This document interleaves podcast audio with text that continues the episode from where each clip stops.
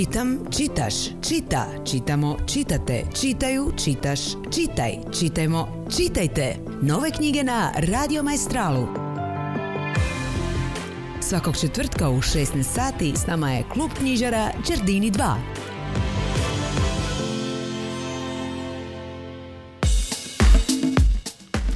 I baš kako kaže džingl, da, svaki četvrtak, 16 sati, Klub knjiža Giardini 2 na Radio Maestralu. Nije baš točno u potpunosti jer nas neko vrijeme ipak nije bilo. Dakle, nakon kratke pauze, znaju svi koji prate zbog, naravno, festivala dječje knjige Monte Librić koji je bio u tijeku, nismo imali proteklih nekoliko četvrtaka ovaj naš susret. Međutim, evo, vraćamo se. Lijep pozdrav svim našim slušateljima koji nas slušaju po ovom toplom danu. Onaj džingl prije našeg džingla kaže ljeto na Radio Maestralu, da, ljeto je i takako krenulo, ljeto je u gradu, a mi smo evo za ovaj prvi susret nakon pauze organizirali zapravo javljanje jedno ne književno, mada je Ivo, on je sa mnom ovdje danas u studiju za ton pultom, najavio upravo književnu temu, nije baš toliko književna tema, dakle Sanjin Španović, bivši novinar i publicist, napisao je knjigu o nogometnoj legendi, a čućemo još puno ovoga drugih epiteta koji idu uz Velimira Zajeca, znaju svi, dakle, poznatog Zeku, dakle, knjiga o nogometu ili kako već stoji i na koricama knjige, knjiga o Dinamu možda prije svega, tako da evo, književna, odnosno književna zapravo tema možda i nije, ali bit će zanimljivo svakako čuti zanimljive stvari iz ove knjige, odnosno biografije. Prije nego što mi krenemo dalje, napravit ćemo zapravo jednu kratku pauzu uz prigodnu Beti Jurković, nogometna utakmica.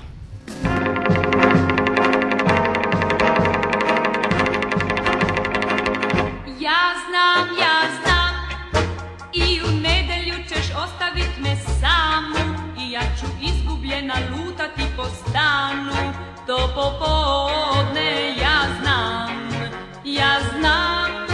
Tako propast će mi opet jedan dan, jer ti sam na utakmicu ponovo ćeš poći, i tek u 8 pod moj prozor ti ćeš doći, kad ja ne mogu van. Ja znam, tako propast će mi opet jedan dan, al jednom poći ću ja i slijedit te svud, i doći ću u tvoj klub, a tamo saznat ću sve i lažeš li znaj, za nas to će biti kraj, jer ja već sumnjam da zbog nogometa samo ti svake nedelje popodne ideš tamo, kad je zima.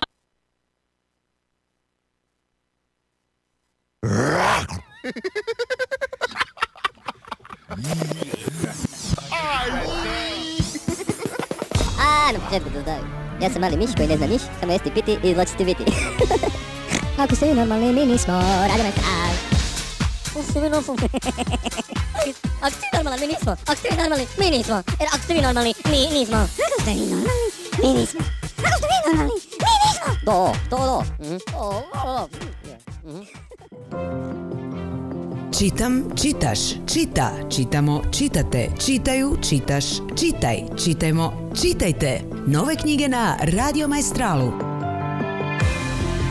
Svakog četvrtka u 16 sati s nama je Klub knjižara Giardini 2.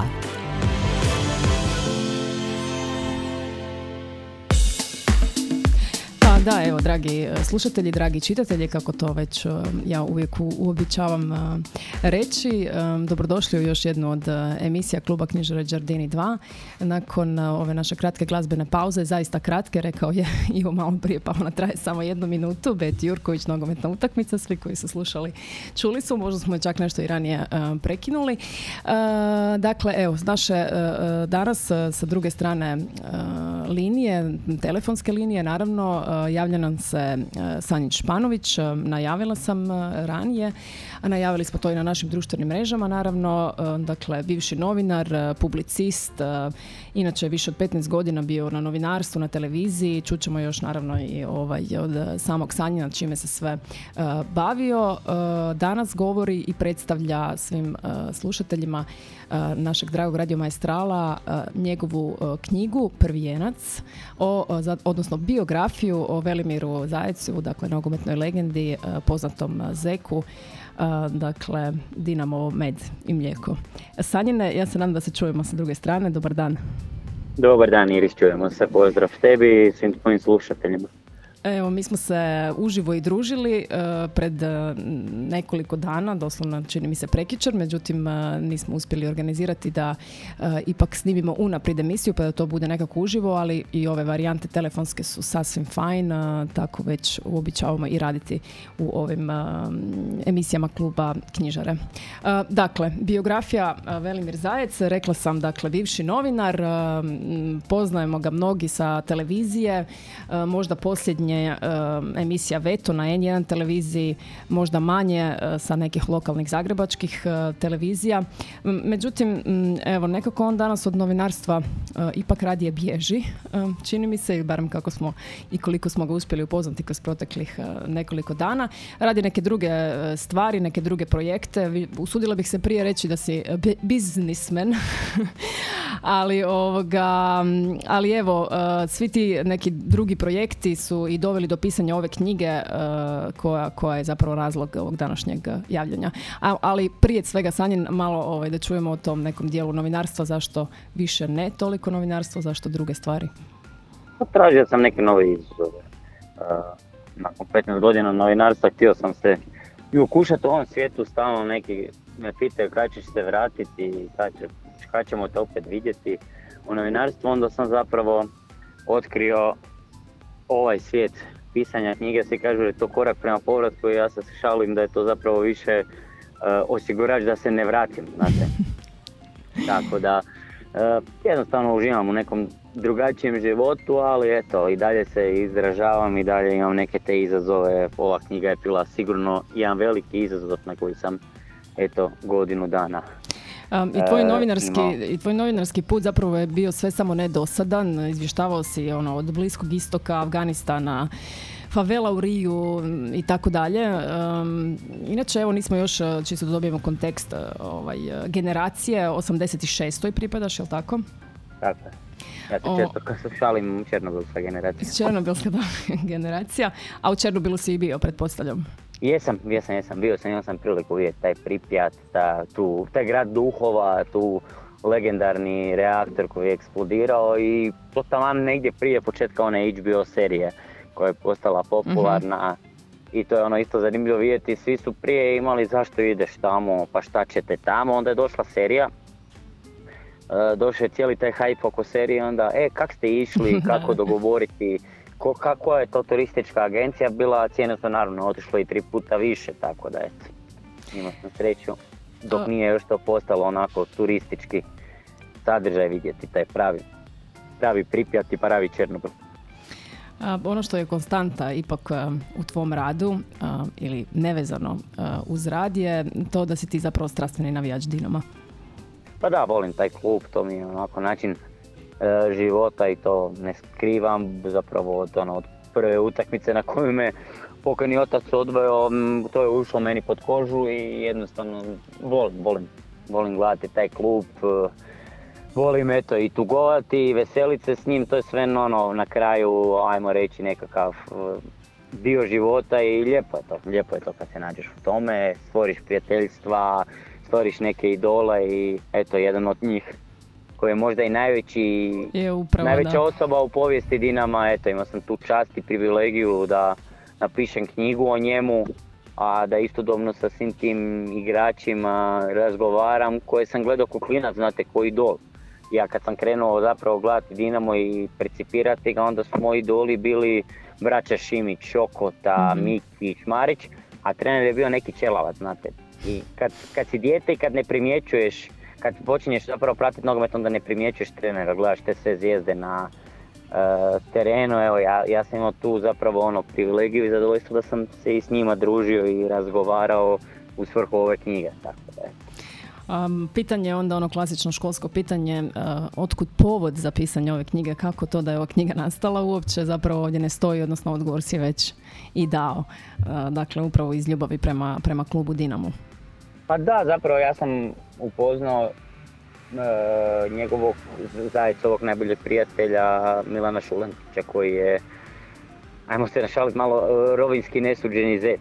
On je jednostavno njegov najbolji prijatelj godinama, njegov najbliži suradnik, i kroz neke razgovore, druženje, kave s njime sam jednostavno slušao sve te priče o Ottu Hofernu, bivšem predsjedniku Dinama koji je mijenjao grb Dinama, stavio šahovnicu pa je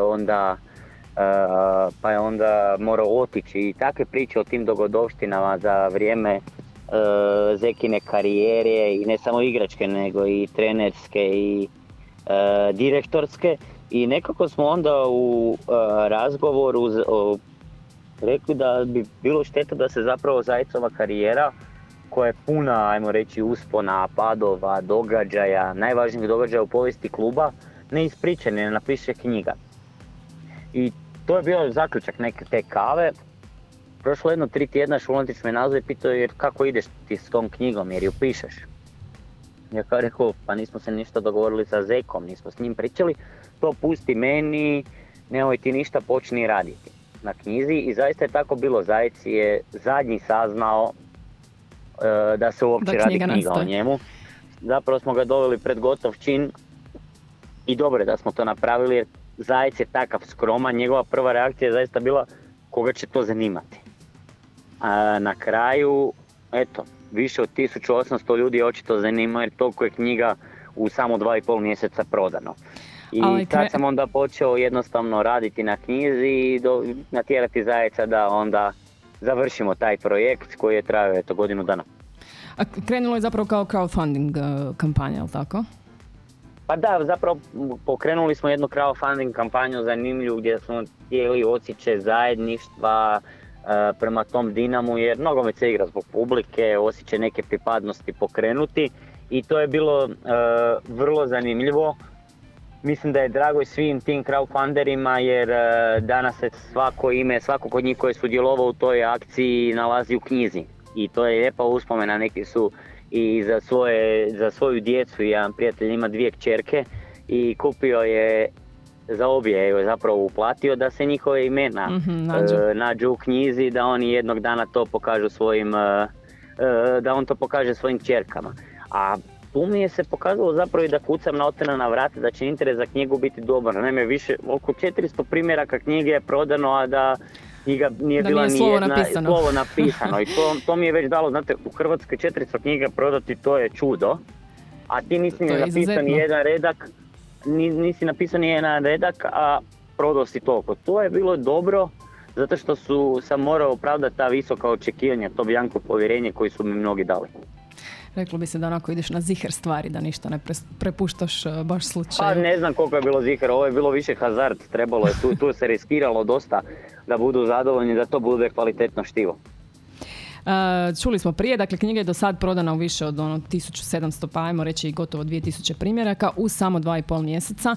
Inače je premijera predstavljanja knjige bila u Zagrebačkom kazalištu Komedija. Svečano je knjiga predstavljena uz Čiru Blaževića, Samovojsku, predsjednika države i tako dalje. Približena malo taj osjećaj, vjerujem da je bilo uzbudljivo prije svega. Pa evo, sad se isto naježim kad se sjetim te večeri, bilo je zaista interesantna večer. Igor Bišćan je rekao da je osjećao, da nije dugo osjetio taj duh dinamovštine. Bilo je zanimljivo. Bilo je zanimljivo slušati Marka Mlinarića kako baca dobre fore iz gledališta. Visoki uzanici koji su na kraju kraja pokazali poštovanje prema tom čovjeku koji je obilježio taj grad, pa i ovu našu državu. Zeko ima veliki utjecaj i na priznavanje Hrvatske od strane Grčke, imao je veliki utjecaj i na prvu utakmicu Hrvatske SAD-a, tako da osim što je bio fantastičan igrač, osim što je bio fantastičan sportski direktor, vrlo dobar trener, on je prije svega sjajan čovjek, i eto, to se vratilo. Zaista bila je jedna lijepa večer Čiro je briljirao sa nekim svojim forama, sadržano zaista. Ajmo pretpostaviti da ipak svi koji nas sad slušaju nisu toliko upoznati ili nisu u potpunosti upoznati sa veličinom, sa Zekinom veličinom, sa njegovom karijerom. Čini mi se zgodnim, zapravo na klapnama knjige se nalazi njegovi osobni podaci, u biti kao iskaznica, ali tako? Pa ću ja samo evo tu pročitati, a onda tebi pretpustiti da ti to narativnije zapravo predstaviš našim slušateljima.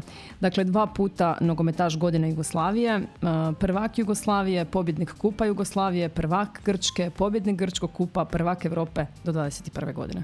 Pa ajmo samo ovako malo više, eto to, za sve. Velimir Zajec je zapravo, zvali su ga Beckenbauer, to vrijeme.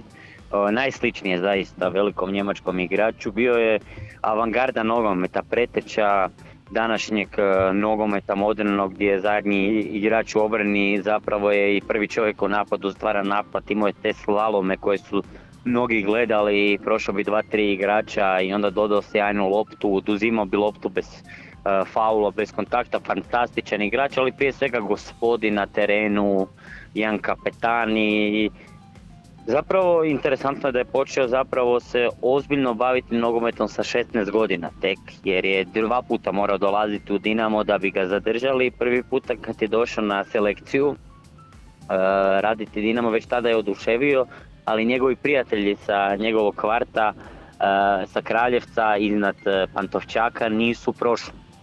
I tada je i on odustao jer jednostavno nije imao nikoga, njegov kvart mu bio cijeli svijet i nitko nije išao dalje na treninge. U međuvremenu je trenirao judo, što mu je pomoglo da lakše pada, da se lakše postavlja. Kaže da je zahvalan tome i onda su ga ponovno sreli slučajno trener Dujmović, koji ga je ponovno nagovorio da se 16 godina dođe u Dinamo. Oduševio je već tada na prvom treningu, drugi dan je igrao u Vrbovskom već za drugu momčad Dinama i zabio gol, odigrao fantastičnu utakmicu i krenuo dalje. Na prvom tom treningu prvi puta kad je došao, upoznao jednog plavog dečka. Na kraju je taj plavi dečko bio Cico Krenčan. Mm-hmm. Dakle, nakon toga je napravio fantastičnu karijeru, mislim da o tome koliki je bio igrač najbolje govori činjenica da su za njime gledali svi najjači klubovi Europe u to vrijeme, Napoli, HSV, dvostruki tada prvak Europe, Nottingham Forest, i ga je želio dovesti. Brian Clough, koji je tada bio najjači trener, to vam je nešto danas ko Liverpool, Manchester City, ta razina kluba, htio ga je dovesti da ima najjaču momčad u Europi tada.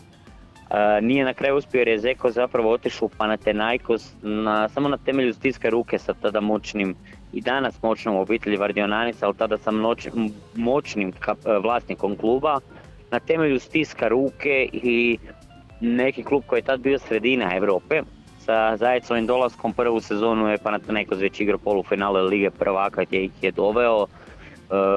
Dvostruko 2 puta je zapravo osvojio kup, jednom naslov prvaka Grčke, bio je tamo najjači igrač i uživo u jednom predivnom životu u Grčku koja obožava takve zvijezde. Pa evo sad kad kažeš uz samo jedan stisak ruke, to se nekako danas čini vjerojatno nezamislivim, bilo bi tu više pa potpisivanja tada, nekoliko ugovora, pa i tada, da. Ali i tada i danas je nogomet čini mi se dosta različan, nije da mi se čini, nego je to sigurno tako. Kada govorimo o Zajecu, onda govorimo o nekom gospodskom nogometu, o nekom poštenom kulturnom nogometu tada. Kako je to danas? Barem nekako po tome kako ti pratiš i sudjeluješ itekako u aktivnoj hrvatskoj nogometnoj sceni. Pa Zeko je, recimo, osim što je bio sjajan igrač, bio i sjajan direktor. On je za svoj novac, recimo, doveo Davora Šukera iz Osijeka 90. U Dinamo, slagao i Josipa Kuža za trenera i slagao jednu jaku momčad koja je skoro sa Zvone Bobanom, Kujtimom Šaljom, Mladenom Mladenovićem, koja je skoro osvojila naslov prvaka tadašnje Jugoslavije. Malo je falilo protiv nikad jače zvezde koja je nakon toga bila prvak Europe i prvak svijeta. Jedna od zadnjih tih svih njegovih transfera je bio današnji kapetan Dinama, Ademi, kojeg je 2010. doveo u Dinamo kao tadašnji trener i koji ga je stavio u prvu momčad, debitirao je kod njega. Eto, sudbina je zapravo htjela, ja stalno govorim da je kod Zeke cijela životna priča puna sudbina. prst sudbine se stalno igra, pa tako isto Ademi kao i on nosi broj 5, kapetan je Dinama, ima poštovanje navijača. I ono što danas vidimo u Ademiju u tom gospodskom pristupu je nešto što je vjerojatno i naučio od Zajeca, iako i on sam. Ademi je jedan od 97 sugovornika koje sam ja imao u knjizi, s kojima sam razgovarao, rekao da je puno ponašanja naučio o Zajecu, a kamoli ne o nogometu i postavljanju, driblinzima, načinu treninga i ostalo. Mi ćemo sada napraviti jednu glazbenu pauzu prema tvom izboru. Azra, Lijepe žene prolaze kroz grad, 82. godina u pitanju. Možda... Da, zapravo ta 82. je, ne samo da je Dinamo tada bio svoj naslov prvaka, ključna, što je bila zanimljivo za sportske godine zapravo. U Zagrebu je tada i Cibona bila prvak i odbojkaški klub Mladost Jugoslavije, a imali ste situaciju da je tada nedavno tek ugušeno Hrvatsko proljeće. Dinamo je bio simbol hrvatstva za razliku od ostalih klubova i došlo je do toga da ta 82. bude erupcija sporta, ali ne samo sporta nego jednog urbanog života. Zapravo Azra sa filigranskim pločnicima sa koje Lijepe žene prolaze na grad je heroj ulice, album, Jura Stubulić je imao sjajan album, jednostavno je tada bio jedan boom urbanog života, noćnog života u Karaki, Salunu i ostalim lokacijama, jedno divno romantično vrijeme. Lijepe žene prolaze kroz grada, mi se čujemo odmah nakon toga.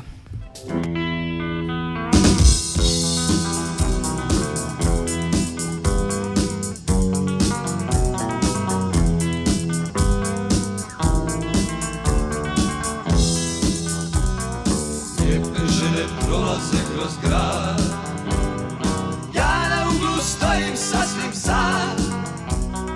Prolaze oni i gledaju mene već dugo, ja ne vide hrpu tako lijepe žene. Nema sumnje, lijepe su do sad. Stiknem glavu, a tamo Maja prič, ona bi štela da joj grizem lič. Ona bi štela da zašljivi mene, malo mogli pokretiti tako lijepe žene. Nema sumnje, lijepe su sad. Tuda, tuda, tuda, traka te ne zove. Tuda, tuda, tuda, si zabila moj broj. Tuda, tuda, tuda, vrati vate sebi. Ak me zoveš, tvoj. Ak me zoveš, ak me zoveš, tvoj. Oda samo tvoj. Zoveš, ak me zoveš, niko tvoj, samo tvoj.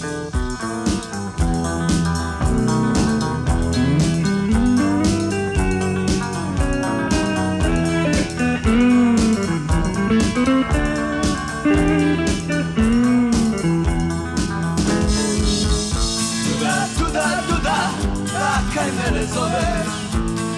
Tuda, tuda, si zabila moj broj. Tuda, tuda, tuda, vrati batem sebi. Ak me zoveš, bivu tvoj. Ak me zoveš, ak me zoveš, bivu tvoj. Odaš samo tvoj. Ak me zoveš, ak me zoveš, bivu tvoj. Samo tvoj. Radio Maestral je najslušaniji u Studentskom domu u Zagrebu. Da. U Studentskom domu u Zagrebu ili u bilo kojim prostorijama u Puli. Radio Maestral četvrtkom donosi nove knjige među krošnjama, odnosno razgovori iz kluba knjižare Giardini 2. Koji su nas, odnosno koji nas slušaju od početka, znaju da je s nama Sanjin Španović na drugoj liniji koji nam se javlja iz Zagreba. Govorimo o jednoj nogometnoj temi za promjenu, o biografiji Velimira Zajeca, poznatog Zeke. Prvo smo, evo u prvom dijelu smo zapravo dosta govorili o Dinamu i o nogometu, ali ajmo mi sad ipak se nekako zadržati u tom okviru književnosti i knjige, pa idemo vidjeti sa Sanjinom koji nas čuje, ali tako, nisam te pozvala, čujemo se. Ajmo malo vidjeti i formatom kako je knjiga, kako knjiga izgleda jer je zanimljiva sama po sebi, koliko je tu stranica i kako je ona nastajala, kako je pisana i kako je tebi taj osjećaj tog prvijenca. Mislim, nije lako napisati knjigu, kamoli ne ovu koja je na 480 stranica.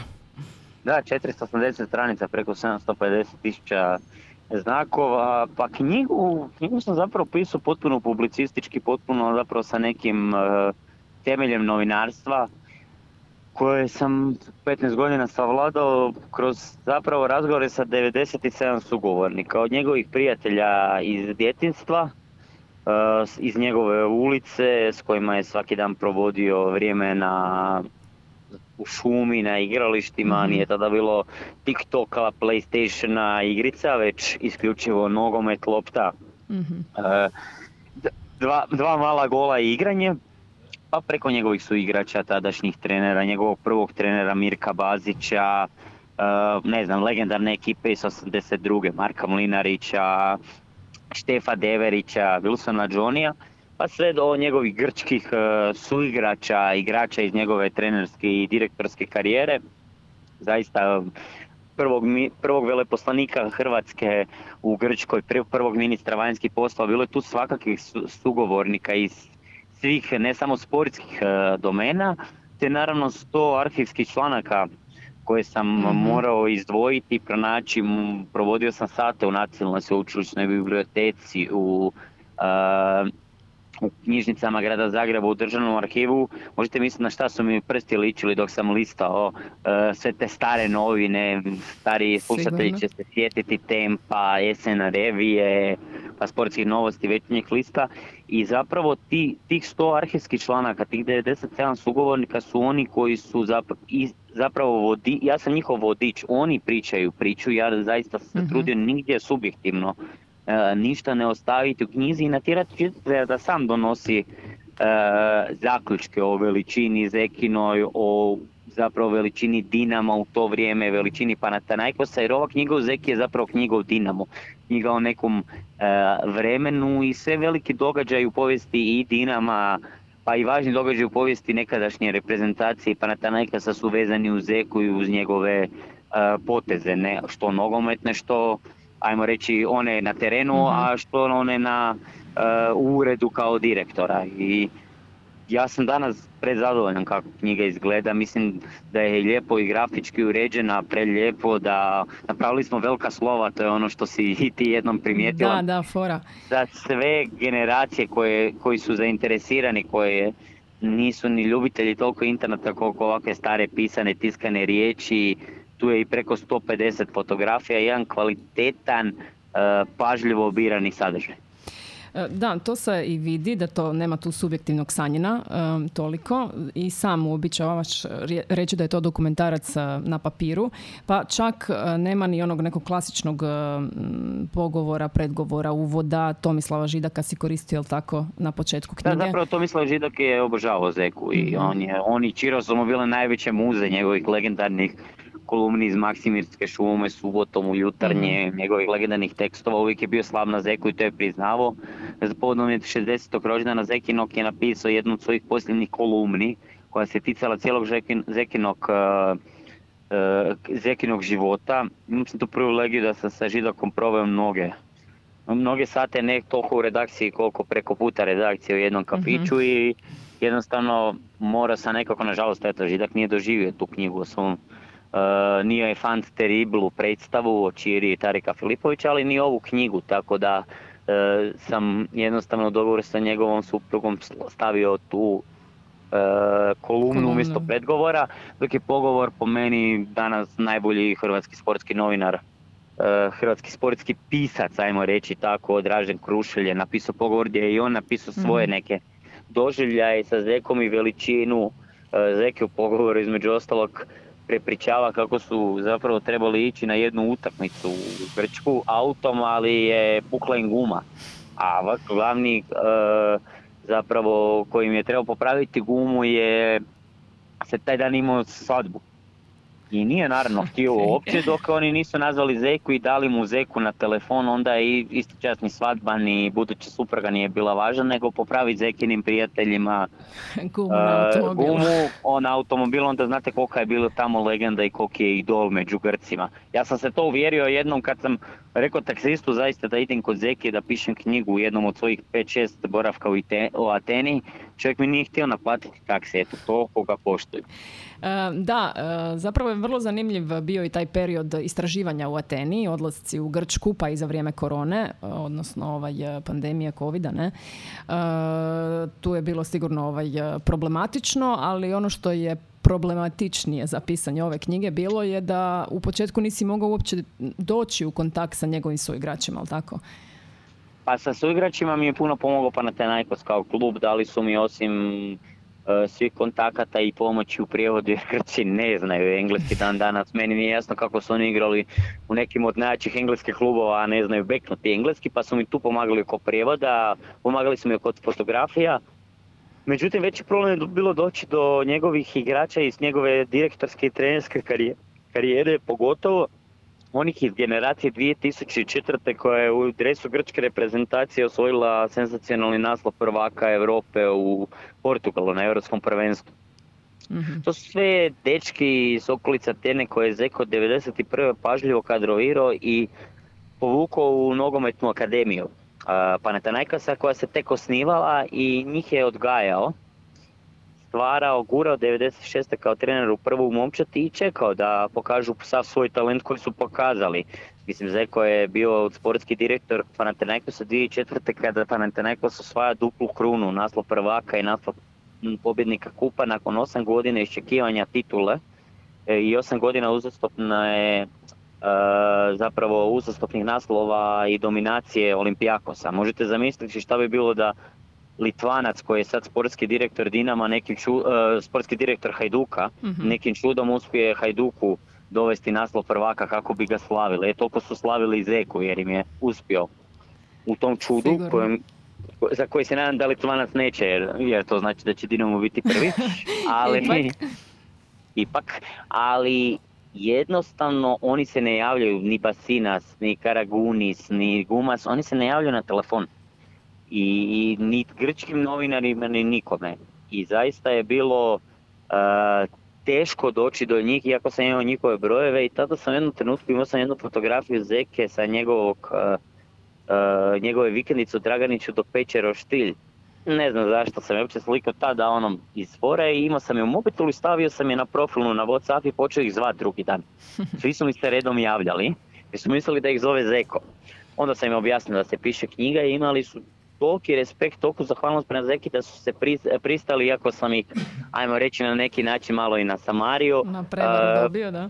Na prevaru dobiti, naći samom, popričati, pa makar i 20 minuta popiti kavu, reći svoja sjećanja, svoje dojmove i eto, biti dio ove knjige na koju su i Grci jako ponosni, iako nije na grčkom, im bilo je par narudžbi iz Hrvatske, biti? Samo da ima. Pa bit će na grčkom, ja se nadam, evo zapravo pripremamo i to grčko izdanje, ali prvenstveno nam je u ovom trenutku turneja, zapravo planiranje turneje na jesen, kada želimo zapravo na promocijama obići cijelu Hrvatsku, pa između ostaloga i Istru.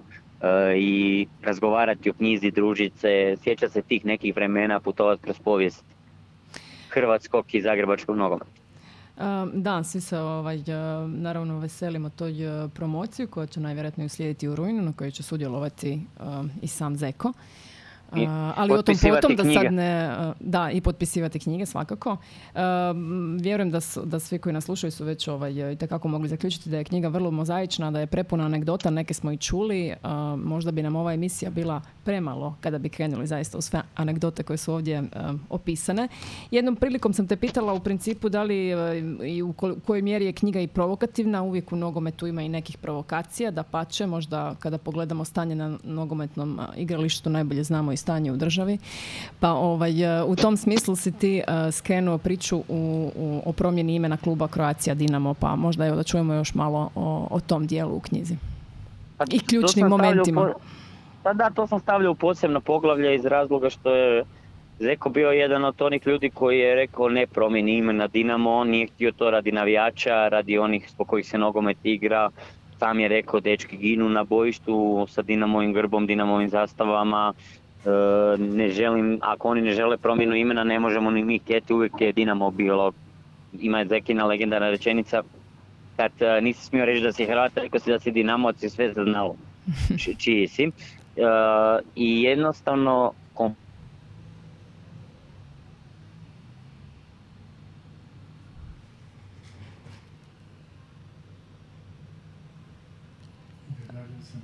Tuđmanom, jer on je bio zapravo rodonačelnik te ideje da se preimenuje prvo u Haško građanski, onda u Kroaciju. Zako je bio protiv toga, ali eto, prv sudbin o kojem sam pričao je doveo do toga da na Valentinovo 2000. godine Zeko zapravo i vrati ime Dinamo, da veli navijačima da je vraćeno ime Dinamo i da bude taj čovjek koji je proveo tu cijelu akciju, i o tome je puno napisano u knjizi. Tu sam imao i priliku razgovarati sa nekim ljudima s kojima možda osobno nikad ne bi sjeo na kavu, ali zbog knjige i zbog želje za objektivnošću, za dobrim uratkom, za kvalitetnim sadržajem sam sjeo, prvenstveno Zlatko Canjuga, Zlatko Vitez.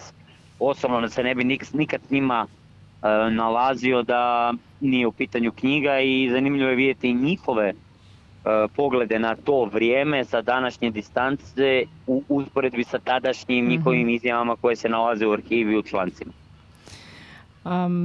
Vjerujem da ti i mnogi drugi iz tog perioda imate Dinamove dresove na koje ste našili stari. Da, imam ja jedan dres. Stari grb. Micalo se zapravo grb Kroacije i stavljalo tada grb Dinama. To je bilo normalno. Pa i svi igrači tada, Marić, Bišćan, Šimić, braća, svi su govorili normalno Dinamo, niko nije govorio Kroacije. Osim onih oko Vranje Tuđmana koji su morali da ne naljute predsjednika. Kakva je recepcija knjige kod današnjih navijača? Vjerujem da imaš puno feedbacka s obzirom da si aktualno među... Imam puno feedbacka jer smo napravili jednu svojevrsnu anketu, istraživanje o dojmovima čitatelja, s obzirom da je velika većina knjige prodana preko interneta. Mi smo imali lijepu bazu podataka mailova tih čitatelja, tih kupaca, i napravili smo jednu anketu da ih pitamo o dojmovima knjige. Rezultati su sjajni, baš lijepi osjećaj je bilo vidjeti da su mnogi, većina je pročitala knjigu, 40% njih između 3 i 7 dana. To je pokazatelj da knjiga, da stil pisanja, način na koji je to sve prezentirano ih tjera da čitaju jednu za drugom stranicom i da uživaju u njoj. Dobio sam puno i na društvenim mrežama odgovora od ljudi koji su čitali knjigu da im je sjajno, da su mislili prije spavanja pročitati 10-ak knjiga, 10-ak stranica, ali ih je vuklo i da pročitaju i 100-tinjak i 80, da završavaju poglavlje. I to mi je podatak da sam uspio. Ocjena je isto, od 0 do 10 smo stavili da stavljaju ocjene. Ocjena knjige je otprilike 9,4, 9,5, ne mogu se točno sjetiti, ali je visoka. I to su mi lijepe zapravo povratne informacije, da su ljudi svi imali i visoko očekivanje od knjige, jer su mogli pratiti kroz društvene mreže kako knjiga nastaje, s kojim se sve to sugovornicima nalazim, razgovaram, koliko arhive tražim, ali 40% njih je reklo da nakon pročitane knjige, iako su imali visoko očekivanja, im je knjiga i iznad tih visokih očekivanja. Ima još jedna stvar koju sam preskočila, a htjela bih ipak da malo prokomentiramo. To je poglavlje u knjizi koje je jedino obilježeno crvenom bojom, dakle Hrvatska nezavisnost, početak akcije Hrvatska SAD, priznavanje Hrvatske od strane Grčke. Tu negdje spominješ koliko je zapravo Zeko bio i izvrstan diplomata. A da, zapravo Vojko Senker, prvi veleposlanik Hrvatske u Grčkoj, mi je rekao da zapravo Hrvatska prije njega u diplomatskim misijama nije u Grčkoj trebala nikoga jer je imala Zeku koji je bio bolji od bilo kojeg diplomata. Uz pomoć obitelji Vardinojanis, koja je zaista najmoćnija obitelj u Grčkoj, je radio pres konferencije 90-ih, početkom 90-ih, gdje bi ukazivao na agresiju na Hrvatsku, na težnju Hrvatske za neovisnost i za slobodom. Jer morate znati da je Grčka pravoslavna država koja je bila, rekao mi je to vrlo zanimljivo, prvi ministar vanjskih poslova, gospodin pokojni sada već nažalost Miroslav Šeparović, koji je rekao tada je zapravo Hrvatska se borila da razbije tu neku osovinu Moskva, Bukurešt, Sofija, Beograd koji ih je sve nadzirao, i Atena. Atena je bila tada snažna radi pravoslavne linije podupirati Jugoslavije, i bilo je teško zapravo dobiti jednu od tih država među prvima da prizna Hrvatsku. Zekin utjecaj, osim tih preskonferencija, stalnih gostovanja u raznim emisijama u grčkim medijima, je bila ta da je uspio nagovoriti i zamoliti Vardinojanis obitelj da zove i tadašnjeg prvog ministra vanjskih poslova, da, kasnije i premijera, danas europskog zastupnika u parlamentu Tamarasa, i lobira da Hrvatska se zaista prizna od strane Grčke, da Grčka bude zajedno sa svim onim državama tada Europske zajednice, ne Europske unije, da se Hrvatska prizna kao međunarodna država. Mm-hmm. I tu je veliki njegov utjecaj, kao i utjecaj na utakmici Hrvatska SAD. Knjizi je to sve detaljno, sa puno arhivskih članaka, puno svjedoka, vremena opisano, plus Zekin pogled na sve to i davanje nekog akcenta. Cijela knjiga zapravo Zeko tu, mi smo imali jedno 15 razgovara sigurno, nijedan ispod sat i pol, gdje smo prolazili sve te teme, sve ta neka događanja koja bi mi otvarala ne samo ispravaka, arhiva, nego i... Pa nije, dao mi je potpunu slobodu, nije mi ništa mijenjao, nije ništa ispravljao, davao je svoj pogled na i mnoge izjave, na mnoge stvari kojih se ni on više nije sjećao. Recimo Zorislav Srebrić, koji je enciklopedija, se sjetio detalja kako je Zeko nakon jedne europske utakmice došao igrati za drugu momčad, a trebao je samo biti na klupi kao potpora, kao kapetan Dinama. Zeko se tog nije sjećao, pa se sjetio i rekao, a da, htio sam samo igrati, meni je nogomet bio sve, samo sam htio igrati, ili kako je postao kapetan Dinama uz mnoge zanimljive psihološke testove tada koje je provodio tadašnji trener, što je on isto zaboravio, rekao, ajme kako sam to zaboravio, tako da sam ja i njega u tim razgovorima na puno stvari podsjetio sigurno, da.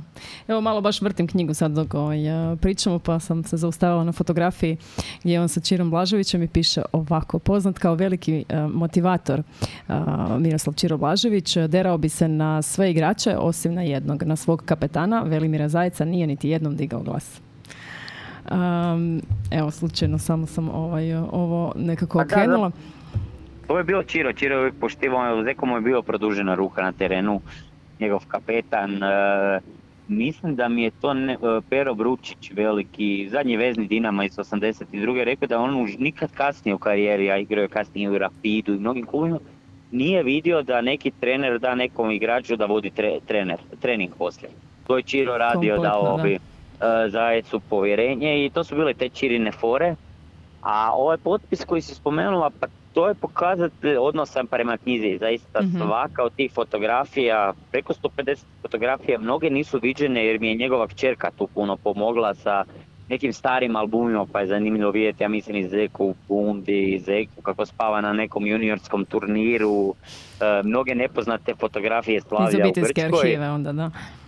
Da, zapravo pod svaku tu fotografiju je posebno birano mjesto gdje će biti na stranici, gdje će biti potpis, šta će pisati pod fotografijom da se doda još dodatni sadržaj osim u tekstu, i to je neko, ajmo reći, to je ona crowdfunding kampanja koju smo spominjali, meni dala da zaista imam veliku odgovornost da to bude krajnje kvalitetan proizvod i da pazim na svaku sitnicu.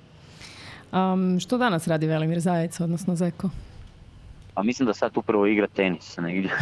Jednostavno obožava taj tenis, našao se u tome, to mu je ovako ispušni ventil, i dalje je sportski nastrojen, rijetko igra nogomet, ali kad ga hakla onda i dalje se ponaša kao da igra svjetsko prvenstvo. Da, Stradivari su ga zvali, i toga je, mislim, zvao pokojni Tomić, ili mislim neko od novinara ga je nazvao, možda i Miro Redečin, mislim, koji je, recimo, to mi je bilo lijepo, kad je Miro Redečin me nazvao, čovjek je pročitao knjigu.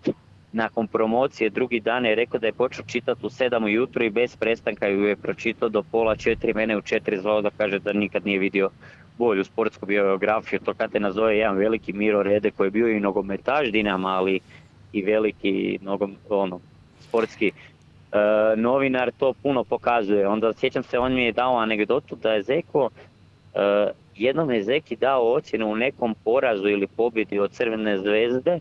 Zeko je drugi dan došao do njega i rekao, kako ste vi to ocjenu dali?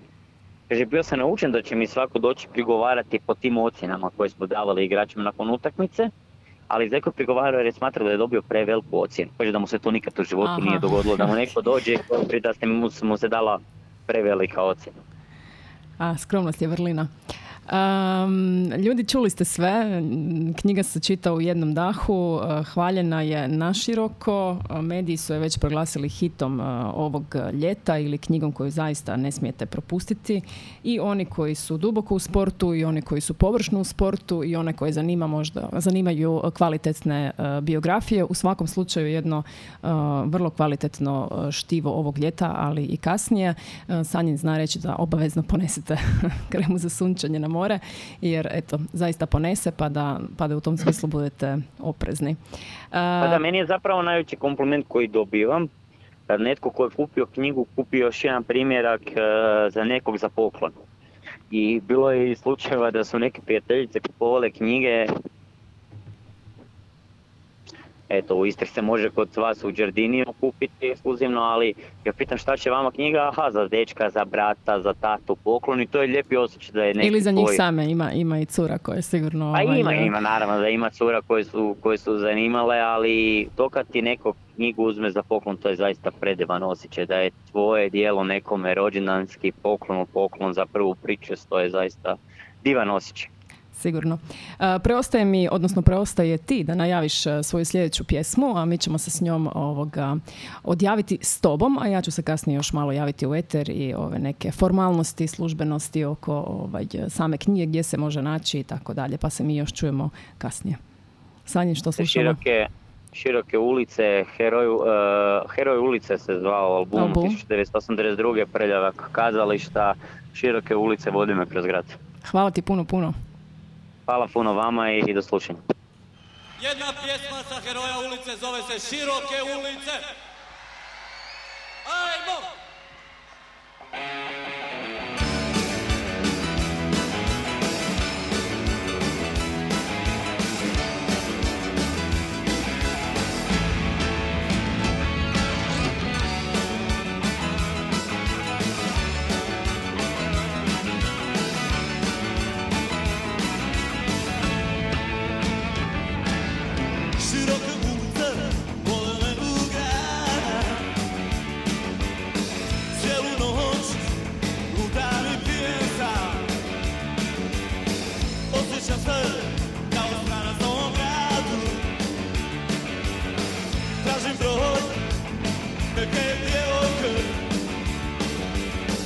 Ništa nije i onako sada važno. Srce mi je tako hladno, iako osjećaj da gori. Srce mi je hladno kao rijeka što protiče kroz grad. Iako osjećaj da gori. Srce mi je hladno kao rijeka što protiče kroz grad.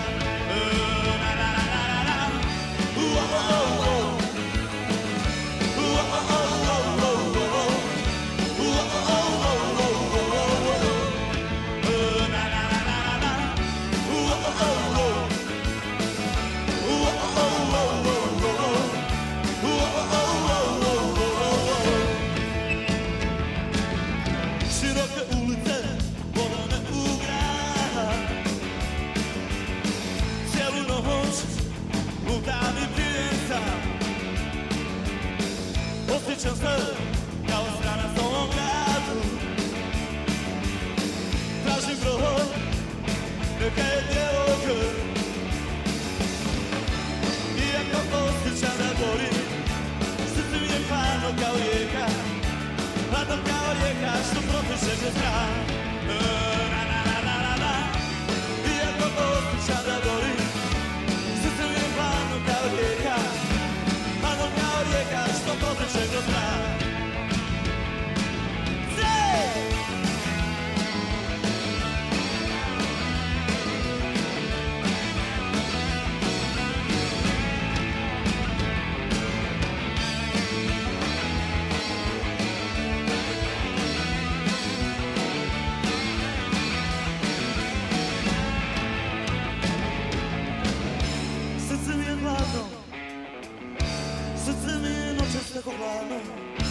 Srce mi je hladno, ma srce mi je noćas tako hladno. Srce mi je hladno, srce mi je noćas tako hladno.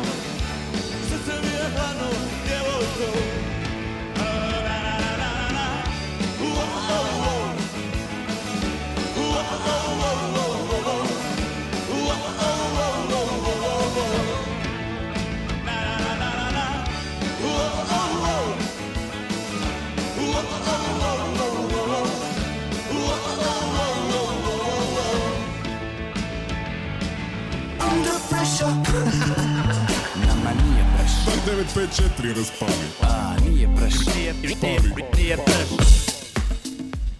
Ba evo nas u samoj završnici emisije Kluba knjižara Giardini 2. Hvala svima koji su nas slušali. Proteklih pa gotovo sat vremena razgovarali smo o biografiji Velimira Zajeca, jedne nogometne legende, prvenstveno kluba Dinama, ali i jednog nogometa koji je 80-ih godina bio vrlo gospodski nogomet, vrlo pošten i kulturan nogomet, dok danas je nekako, čini mi se, upitno da li to baš tako možemo reći, ali sve evaluira, pa tako i nogomet. Koliko je svega pozitivno u tome, to ćemo prepustiti možda za neke druge razgovore, možda neke druge nove biografije s nekim suvremenijim nogometnim igračima. Hvala još jednom evo Sanjinu Španoviću koji je odvojio vrijeme i koji nam je predstavio svoju knjigu. Preostaje mi još reći da je knjigu izdala Studio Moderna, jedna mala tiskara iz Zagreba. Inače, u Zagrebu knjiga dostupna u knjižari Rockmark, osim u Zagrebu dostupna je u Koprivnici, u Šarenom dućanu, i eto u Istri je ona ekskluzivno dostupna upravo kod nas u klubu knjižari Giardini 2. Pa eto, i to nešto valjda govori o nekoj našoj kvaliteti, da smo među probranom ekipom knjižara u cijeloj Hrvatskoj. Eto, vidimo se dakle kod nas na prvom katu na Giardinima. Zeka ima još primjeraka. Počeli smo je prodavati pred 2 dana, čini mi se, točno na prvi dan ljeta, koliko sam to sad dobro izračunala. Ja ću vas također pozdraviti do idućeg četvrtka ili ne idućeg četvrtka. Mi naime sa Monte Librićem gostujemo u Šibeniku. Ako se uspijemo javiti iz Šibenika s nekom vezom, neće biti loše, pa možda s nekom autoricom ili autorom knjiga za djecu. Ako ne, čujemo se onda onaj idući četvrtak.